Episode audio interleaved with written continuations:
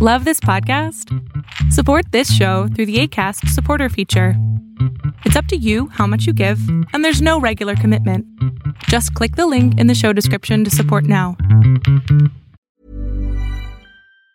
Hey, it's Ryan Reynolds, and I'm here with Keith, co star of my upcoming film, If, only in theaters, May 17th. Do you want to tell people the big news? All right, I'll do it. Sign up now and you'll get unlimited for $15 a month in six months of Paramount Plus Essential Plan on us. Mintmobile.com slash switch. Upfront payment of $45 equivalent to $15 per month. Unlimited over 40 gigabytes per month. Face lower speeds. Videos at 480p. Active Mint customers by 531.24 get six months of Paramount Plus Essential Plan. Auto renews after six months. Offer ends May 31st, 2024. Separate Paramount Plus registration required. Terms and conditions apply if rated PG.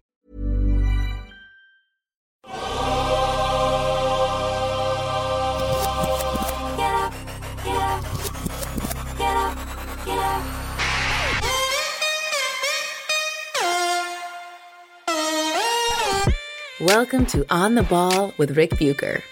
Here's your host, Let's send it over to Rick Bucher. Rick Bucher.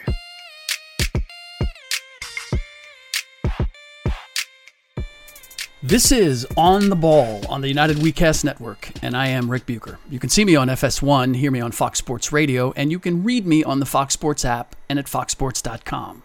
You can also follow me on both Twitter and Instagram at Rick Bucher. I'm a lot of places. But there's only one place you can hear me talking about story angles and perspectives that you are not likely to find anywhere else, primarily but not exclusively involving the NBA. And that is here. The play in which LeBron James claimed the NBA all time scoring record from Kareem Abdul Jabbar could not have been more emblematic of who he is now versus the LeBron that first entered the league.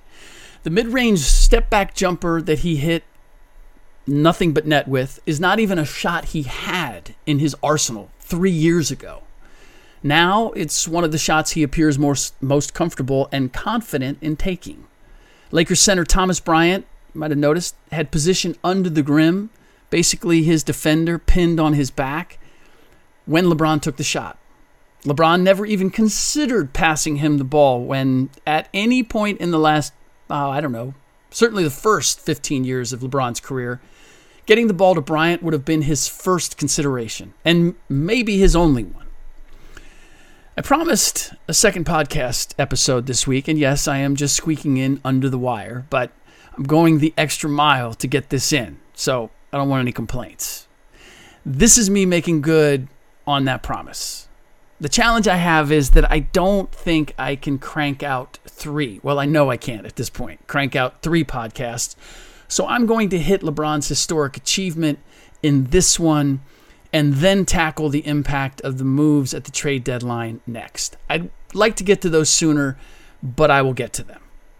Uh, that's the Lakers retooling, the Nets fire sailing Kyrie Irving and Kevin Durant, and the massive migration of talent to the Western Conference at the trade deadline. But first, I have to address LeBron's achievement this past week and how it captured everything that makes him such a polarizing figure. And why I struggle with how he is portrayed, either by my fellow media members or fans and social media, wherever. Let me start by saying that I don't often agree with my friend Charles Barkley, but I thought he may have captured what LeBron is better than anyone. After LeBron broke the record, or maybe it was as he was approaching the record, Charles said, LeBron is the greatest basketball story ever. Not the greatest basketball player ever, but the greatest basketball story.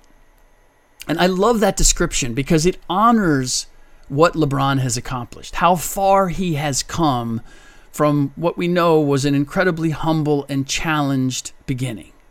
And that should, by all means, be celebrated and respected. How could you not? And so that description honors how he has carried himself, in spite of what no doubt he saw, or at the very least, what he didn't see by not having role models in his life early on.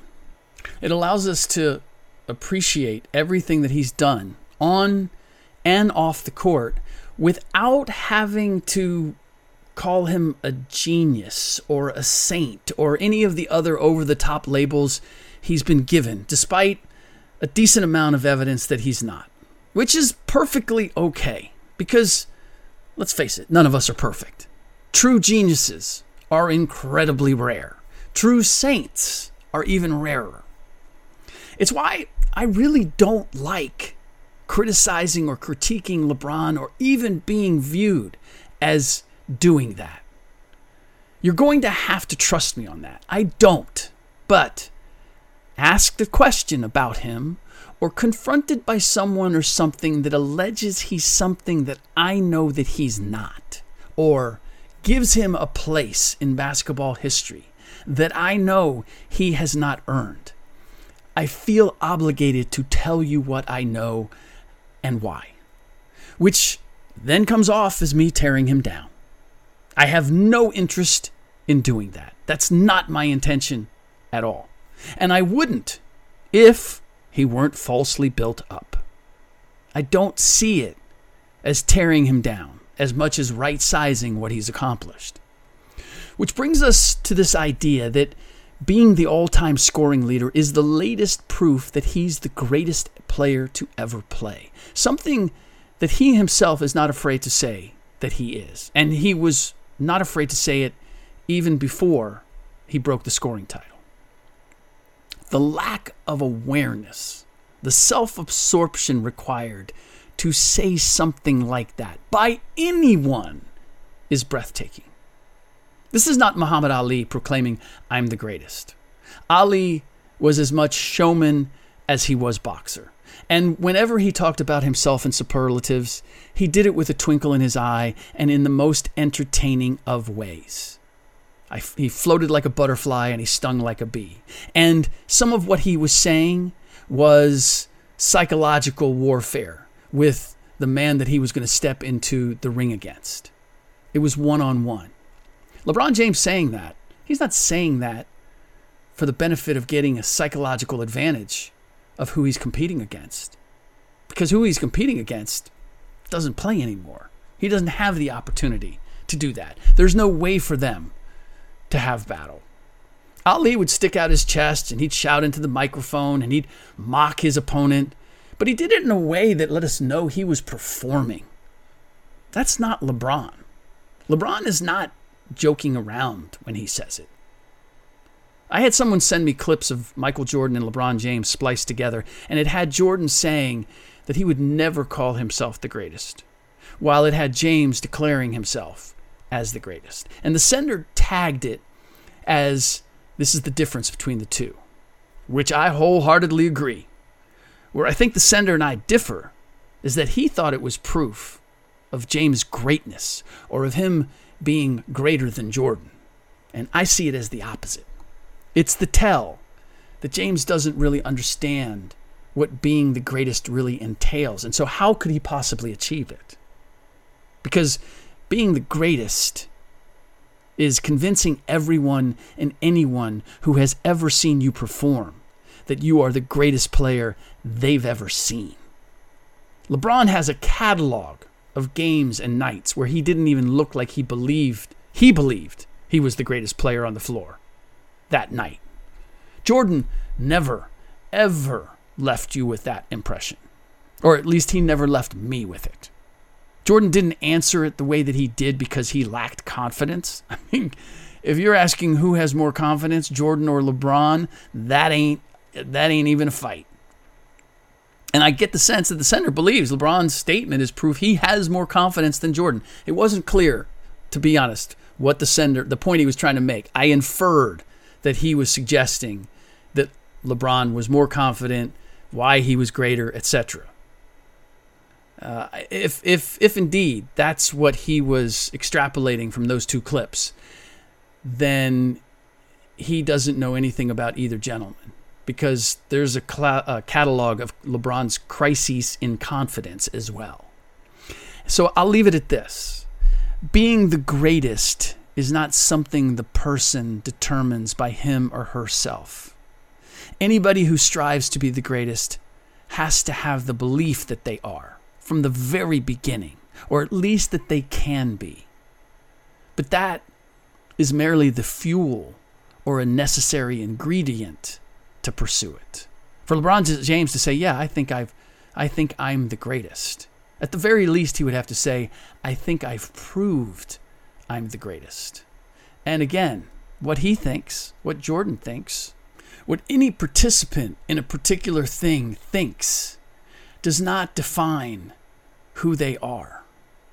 Jordan understood that. LeBron apparently does not. The latest example of LeBron not understanding what it means to be the greatest actually came the night that he broke the record. Because being the greatest means your work is never done. There's never an achievement or a goal that settles it because there's always somebody out there that you're trying to prove to you're the greatest. Being the greatest is a hill that someone climbs the entire time they're competing. LeBron broke the record, the all time scoring record, past Kareem Abdul Jabbar, with 11 seconds left in the third quarter of a game against the Oklahoma City Thunder. The basket cutting the Thunder's lead to five going into the final period. And LeBron took his usual rest to start the period after a extended celebration of him breaking the record.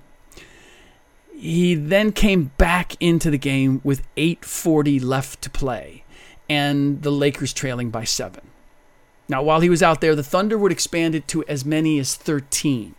But showing their youth in the final minutes, they got tentative and their offense sputtered.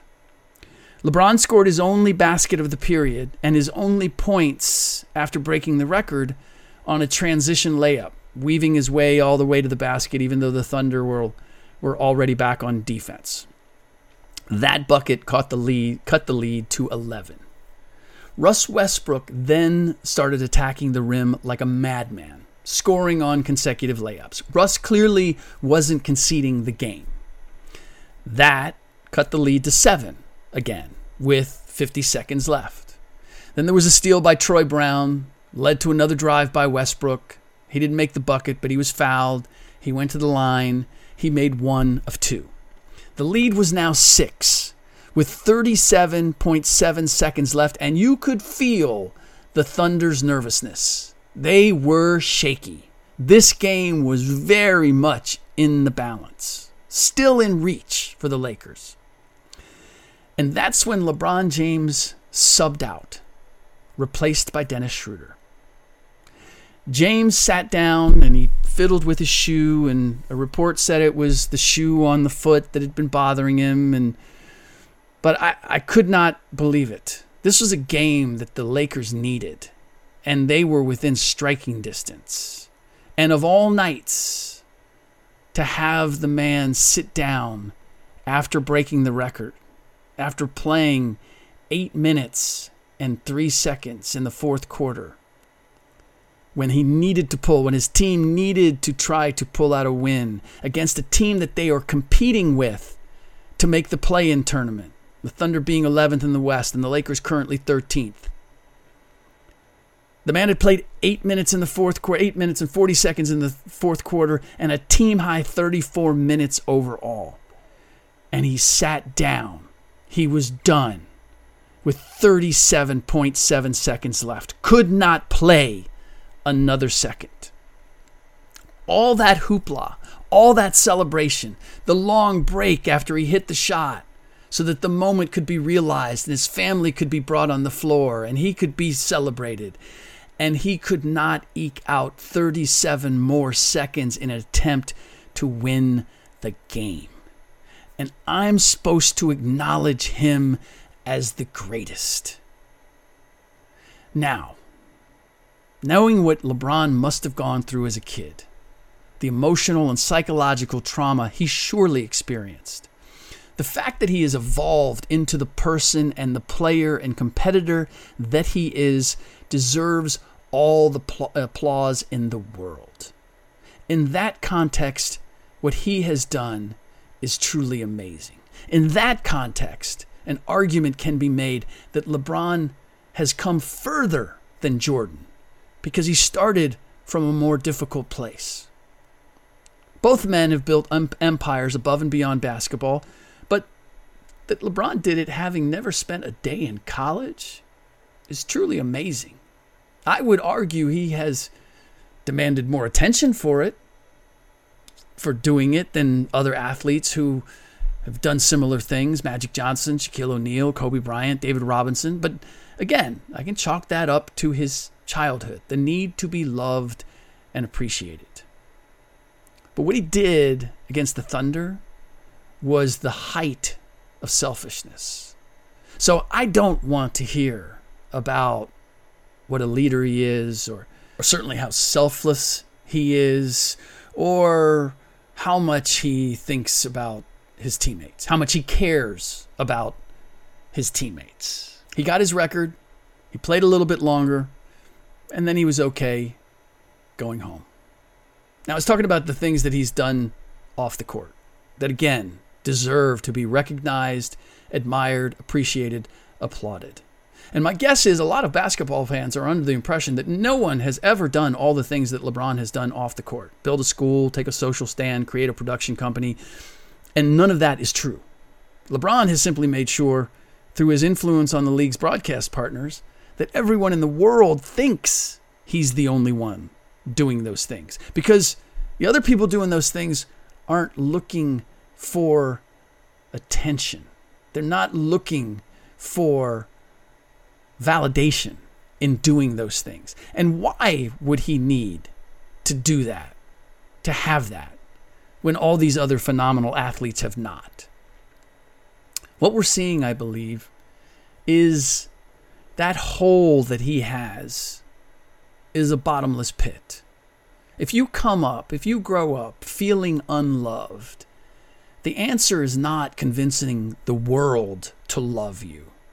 It's coming to understand that you are loved unconditionally by your Creator, by your friends, by your family, and maybe even more important, learning to love unconditionally. Because let's say you don't have any unconditional love from any of those things, and you don't have a connection or a belief in your Creator.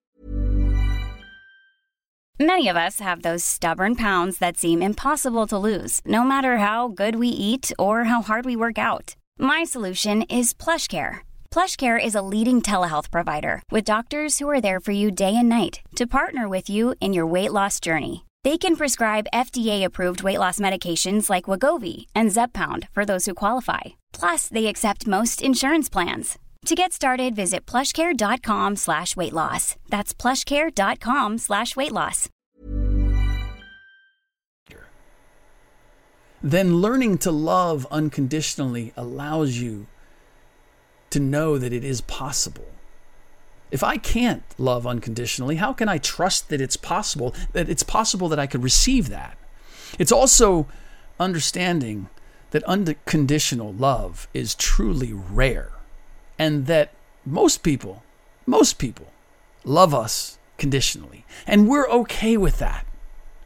If we give them something or we agree with them, then they're going to love us. That's not love worth getting stressed over if it comes or it goes because it's not worth a whole lot and we don't have control over it.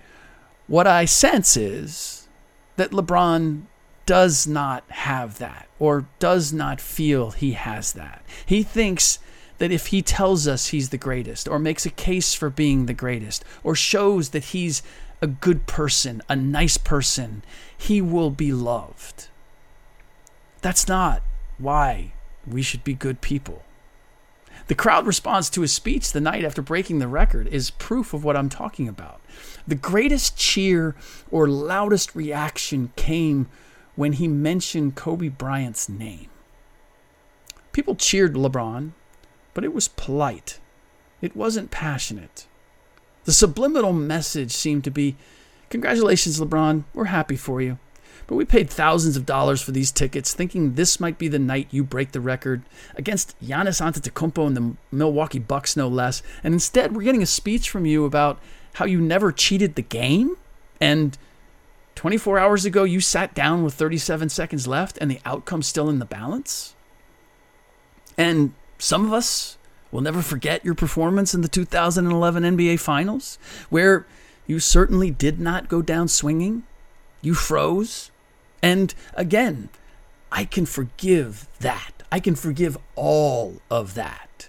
It was part of his process. In fact, I can congratulate him for overcoming all of that to become what he is. That he became an eventual champion is a testament to his perseverance and his resilience. That should be lauded, and I'm happy to. I'm happy to applaud that. But he's had far too many moments like that along the way for me to think of him when I think of the greatest. I saw him figure it out. And you know how he did that? By changing teams and teammates. And that's not how Jordan did it. He didn't get there right away. But he didn't demand different players and a different coach or go to a different organization. And no, the Bulls were not a championship organization before he arrived, and no, Phil Jackson was not a championship coach. There was nothing championship about the Bulls when Michael got there and when they started to put it together. But he stuck with what he had and he figured it out. He put it on himself to figure it out. The Miami Heat were already champions when LeBron got there.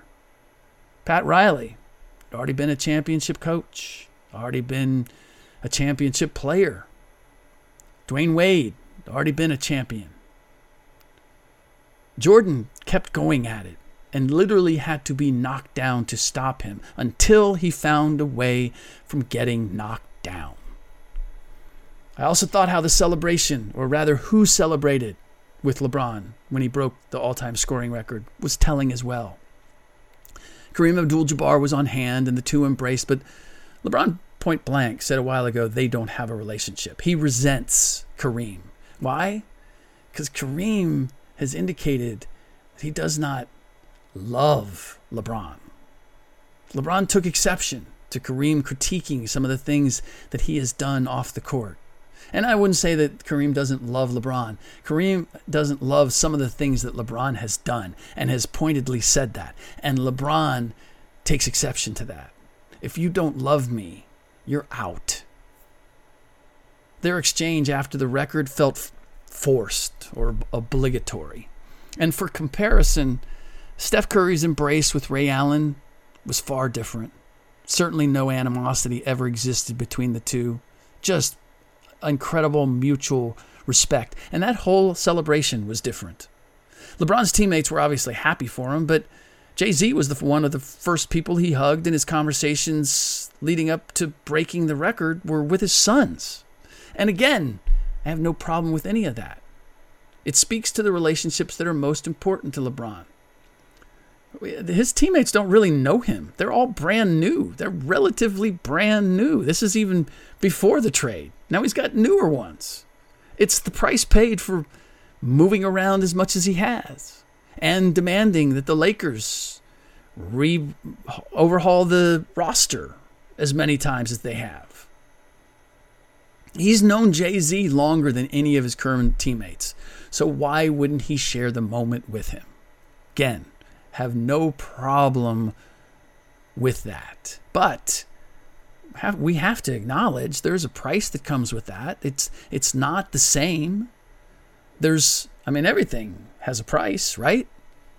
I've seen a lot of people criticize the rest of the Lakers because they weren't particularly energized to beat the Thunder that night and ultimately lost. Well, why should they be? LeBron made the night all about him and the scoring record. He's talking to his sons. When should I break it? His, you think his focus was on winning the game? In fact, he said it himself after he broke the the record. Now it's winning time. Fourth quarter against the Oklahoma City Thunder. We're going to wait till the fourth quarter. Saying this Lakers team's not good enough to do that. Shouldn't that have been incorporated? If not for LeBron, for the rest of the team, this is where our focus needs to be. The rest of the team did everything they could to get him the ball, as if to say, okay, man, go do your thing. But when your supposed leader is that overt, overt about an individual pursuit, It's not going to inspire or motivate everybody else. All those players have egos. Think about your workplace. Someone is gunning for a personal achievement. Now, if you love that person, if you've been through the wars, and if they, more important, have done things for you, they've been the ones in support of someone else doing that, then by all means, we're going to go after it for them. But if you've never been in that case, if you've never been in that position, if that person has never done anything for anybody else and now they're gunning for something and you're supposed to fall in line and support them, yeah, you will. You'll be you'll be a decent teammate, but you're not going to be excited about it. People in the media and certain fans may idolize LeBron, but I can assure you his teammates do not. They might respect him as they do all professional basketball players, and they may respect that he's more talented and more highly compensated and more famous and more accomplished. But especially, especially at this stage, they're not in awe of him. Why should they be? And that goes for the guys coming into the league, Jaden Ivey, guys are coming into the league who idolized him growing up. They can't wait to play against him. They're not afraid. Guys were afraid to play Michael. Always, always, always afraid. And why should they be afraid of LeBron? He can't even guarantee that he can lead a team, his team, to the playoffs anymore, much less a title. And you saw it as much from the Thunder. They all congratulated him afterward, but there was no emotion or excitement. It wasn't hugs, it was mostly handshakes. It was perfunctory. You might not have even known LeBron had set the all time scoring record if all you watched were those exchanges. It baffles me that the broadcasters of the game or anyone else would blame the surrounding Lakers for a lack of effort while LeBron went and got 38 points. LeBron wasn't doing anything to engage them.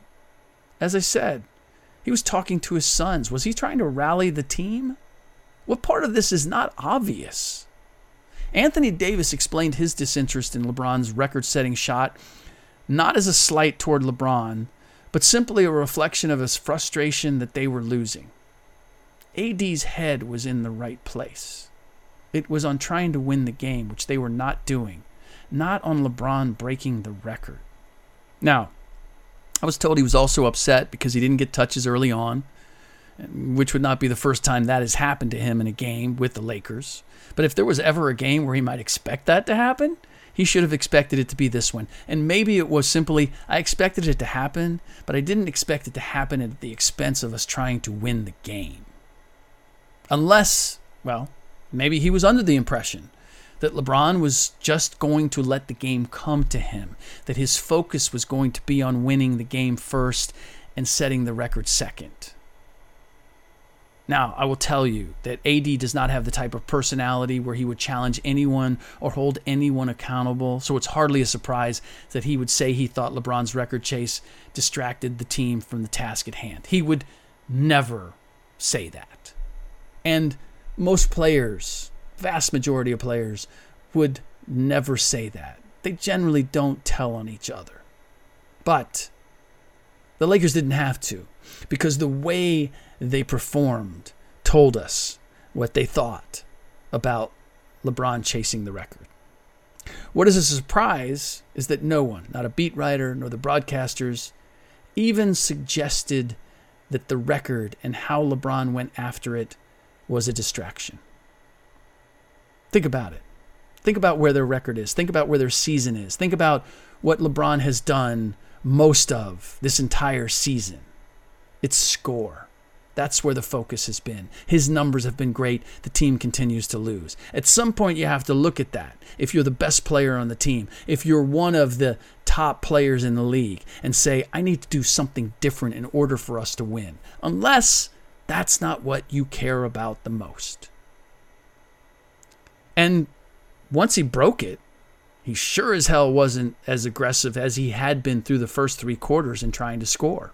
He took all of two shots in eight minutes in the fourth quarter. But that's why I'm here, I guess, to point up what no one else will. Not because I don't like LeBron. but because I'm willing to have you think I don't like LeBron in order to speak what I believe is the truth. Because it does a disservice to all the great players who have set records but didn't do it at the expense of their teams. I don't I it always amuses me when I see that people think that I'm busting on LeBron or I'm trying to set the record straight on LeBron because I want attention or I want clickbait. You know the kind of attention I get for that? It's generally not positive. So that ain't it. That's not why I do it. I feel it's my duty because I've had the great privilege of covering this league and covering sports in general as a profession, which means I get to dedicate my the, the vast majority of my time to watching and studying and researching and talking to the people who play these games. And it's my responsibility to all those who have played it and all those who watch it to speak the truth, to share what I know based on what I've seen and heard and read and been told. So, this is as much for all the great players who have gone before LeBron and who are going to come after him and putting everybody in the right context based on having seen what they've done. It should be noted that Curry broke the three point record in a win on the road, a win that pushed their record to 23 and 5. So clearly, his pursuit of the record did not get in the way of the team's success. And I would argue that LeBron's very much has. They are in the hole that they are in, not in spite of LeBron chasing the record, but because of it.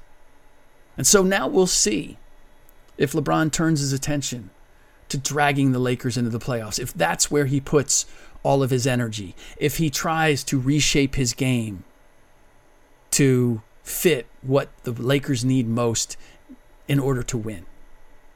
They're going to need that. They're going to need him fully engaged and committed to that if they are going to make the playoffs. They reworked their roster for the fourth time since he's been a Laker to give him that chance. There's nobody else on that team that's as capable of pulling them, them together. He has the experience, and I believe he still has the talent. The question is does he have the desire? And does he have the will? All right, that does it for this episode of On the Ball on the United WeCast Network. Please rate and review the show on iTunes or wherever you get your podcast.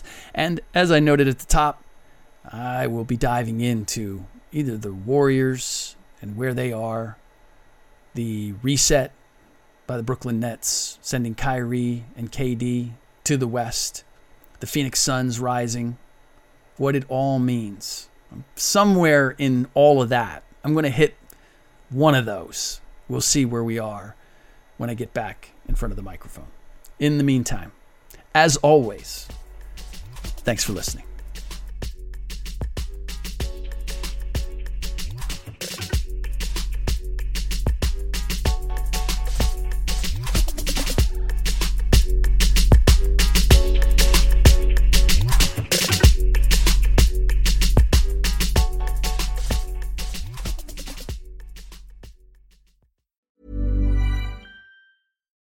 It's Paige DeSorbo from Giggly Squad. High quality fashion without the price tag. Say hello to Quince. I'm snagging high-end essentials like cozy cashmere sweaters, sleek leather jackets, fine jewelry, and so much more. With Quince being 50 to 80% less than similar brands.